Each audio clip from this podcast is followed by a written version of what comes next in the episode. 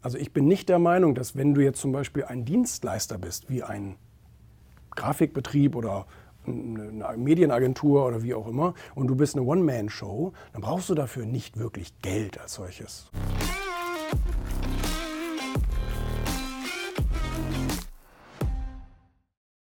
Welches Budget sollte ich jetzt haben, wenn ich sage, morgen möchte ich mir irgendwie was aufbauen und möchte in eine bestimmte Richtung ähm, gründen? Wie gesagt, also ich glaube nicht daran, dass, dass man ein Patentrezept geben kann und dass ich dir sagen kann, du brauchst 10.000 Euro, ähm, weil ich genug Leute kenne, inklusive mir selber, die es eben mit 2.000 Euro gemacht haben oder wie auch immer. Ne?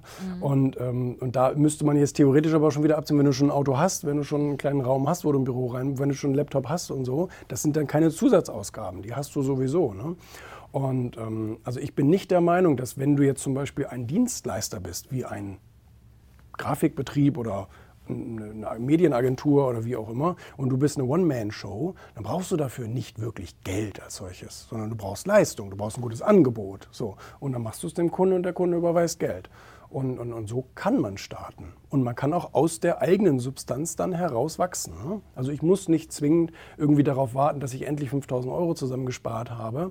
Und äh, ich halte überhaupt nichts davon, als erste Amtshandlung einen geilen Dienstwagen oder ein tolles Büro in der 15. Etage oder wie auch immer. Das kannst du dir ja irgendwann gönnen, aber bestimmt nicht ganz vorneweg. Weil ähm, man glaubt zwar, ja, ich muss aber Eindruck schinden und der Kunde muss auch denken, wow, hier ist. Aber das kann man alles anders lösen. Man kann zum Kunden fahren, anstatt ihn kommen zu lassen und all solche Sachen.